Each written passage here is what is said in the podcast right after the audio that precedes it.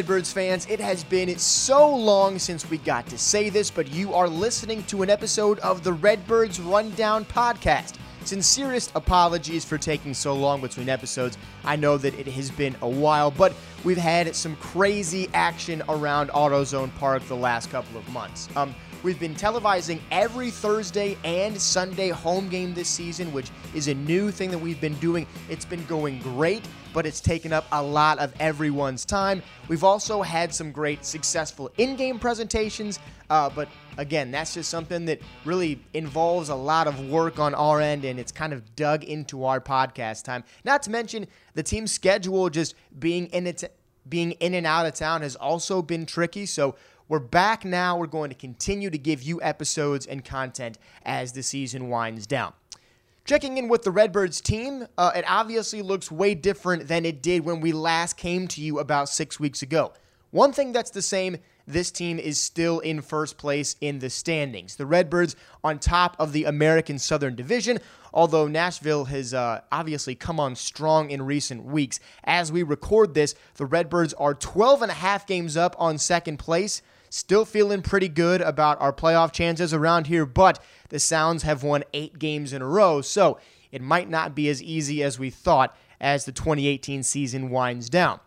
The roster also looks entirely different, as you can tell. In the last two weeks alone, the Redbirds have lost Daniel Ponce de Leon, Austin Gomber, Dakota Hudson, who started the PCL All Star game this year, plus Luke Voit, Tyler O'Neill, who still leads the PCL in home runs, Oscar Mercado, Tyler Webb, and more. So we're in a bit of transition right now, just just a little bit of flux, but it's not unlike last summer when the Redbirds roster got completely turned upside down and the team still managed to bring home the PCL title. One of the new faces in our clubhouse is outfielder Justin Williams. Justin came over from the Tampa Bay Rays system in the Tommy Pham trade just last week. Very excited about this kid. Justin made his big league debut earlier this year, but he's still just 22 years old. Very, very talented kid. Still raw, though, on the field with a lot of room to improve. Honestly, he's one of the most polite, enjoyable guys that we've gotten to work with here in Memphis this summer. So, we won't waste any more of your time. Let's make this introduction official. Here is our interview with newly acquired outfielder Justin Williams. Okay, we're here in the Redbirds dugout with newly acquired Justin Williams. Justin, uh, two starts in a Redbirds uniform. You've got hits in both of those games, plus a long ball. You were at the plate yesterday as Lane Thomas slid in safe for the walk-off win. It seems like you're pretty comfortable here in Memphis so far. Yeah, you know, uh, these guys welcome me with open arms, and uh, they have a lot of fun, which makes you play relaxed and, and enjoy the game. I've been getting that a lot from players that this is just a fun clubhouse. Obviously, we've we've got the defending PCL championship thing kind of hanging over everyone's head. Everyone knows that a repeat is potentially on the horizon, but it seems like you guys have fun first and foremost around here. Most definitely. Uh, I feel like that's when you play your best, is when you're relaxed and you know there's no pressure. What is it about the dugout and the clubhouse that, that makes this group fun? Is it the individual personalities? Is it Stubby? What has allowed you to feel comfortable so far? Both. Stubby's really, you know, he's real laid back. You know, he's he's a professional, but he's also a players coach, which uh, makes it easier for the for the players to be themselves. What did you know about Memphis when you got the news that you were coming here, and what were you kind of expecting as you started to put on a Redbirds uniform? Uh, nothing. I've, I've never played in the PCL. Uh, just getting here for the for the first time for the first day, and you know, watching the guys do their thing. You know, they were mashing. The first game I got here, was, I think Wisdom hit like a two-run homer. I was like, these guys are good. that was so. That's what you and I have talked about before as well. Just like you get here to Memphis, you see the record, you know what they did last year. It's more fun joining a winning team that's that successful on the field, right? Definitely, yeah. We also talked about playing in a different league. I mean, obviously you're still playing baseball. It's still the same level of play, but how different does it feel playing in the PCL as opposed to the International League? And, and what's that transition been like for you mentally, just going onto the field, seeing new faces, seeing new opponents? Uh, it's different. Uh, you see new arms, uh, new ball clubs. Um, so it's kind of like back to square one almost, you know? So I want to go back a little bit. You were a guy that was drafted out of high school, right? Joining the MLB, becoming a pro at just 18 years old. What do you remember about that? What was that like as you kind of started your professional journey? It was it was kind of like weird. Like um, was in Arizona. I was in Scottsdale by myself. Um, never been away from my parents for more than a month, and it was just kind of like, all right, now you have to become a man, you know. I've talked to guys that were drafted out of high school, and they've talked about that they didn't really feel comfortable as pros, as grown men, until they got maybe 20, 21, even 22 years old. Have you experienced that at all? That it's kind of easier to be a pro ball player once you've done it for a few years and you're used to the environment? Yeah, you kind of have more of an idea on you know how to prepare before the game and and how to get ready and how to play a full season because uh, my first full season was was a lot. Like that was a lot of baseball and you know, I kind of pushed myself that next off season to prepare my body for 140 games. So this is my first year working for the Redbirds, and I myself have been almost drained by just day in, day out, four or five months straight. You guys are playing every single day. It's hot outside, the weather sucks, whatever. You guys are still playing. When did you finally start to feel really, truly comfortable? Feel like you were in the groove as a baseball player for the entire summer?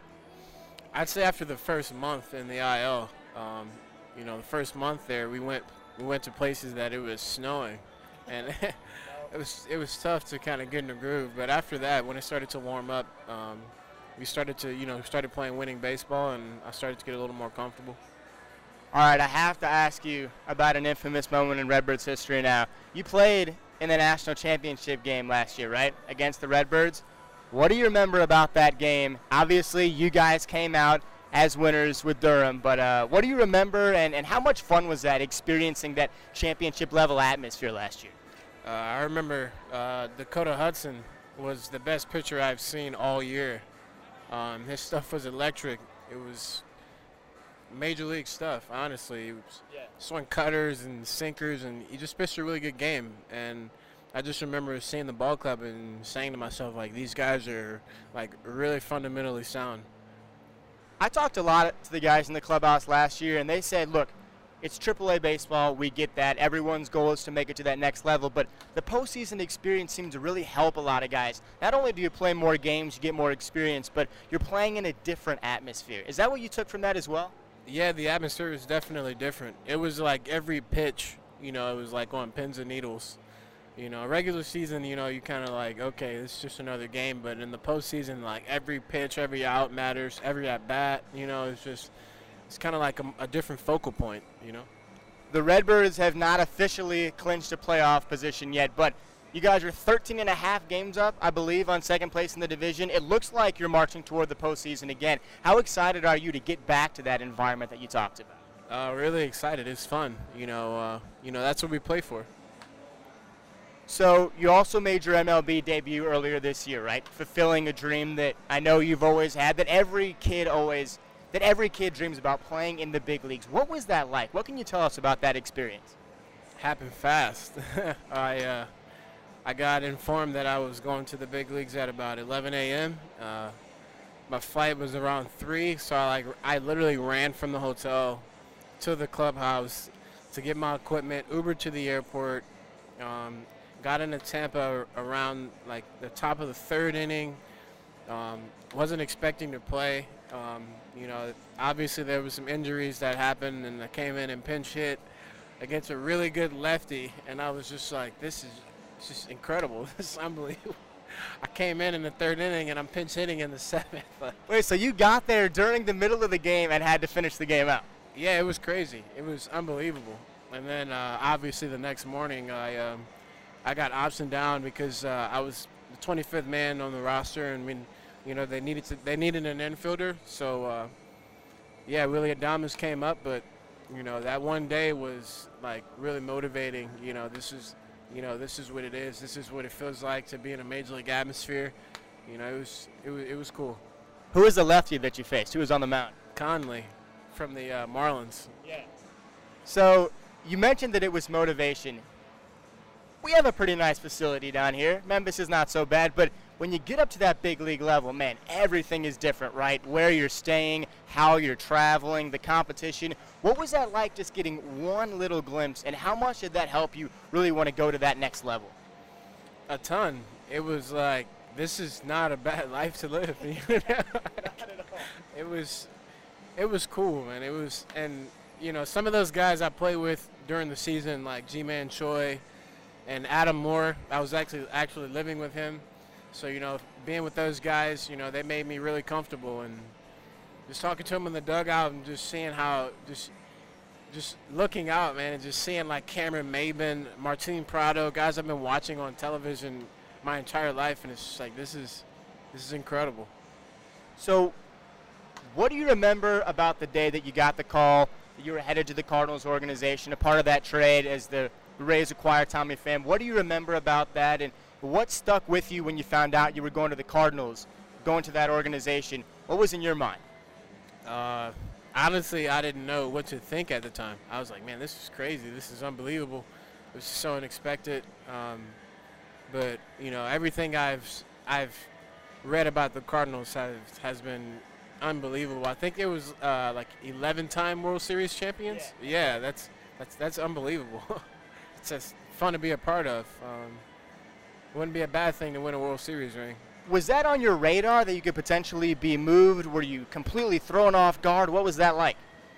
Yeah, I was com- I was completely thrown off guard. Um, so no hints or anything. None. Uh, you know, the only thing that was odd is uh, the manager asking me to play left field for two games. Um, I played right off all year, and I didn't really find anything alarming about him asking me to move in the outfield. I thought that was normal, but I don't know. I guess I guess that should have been my hint right there.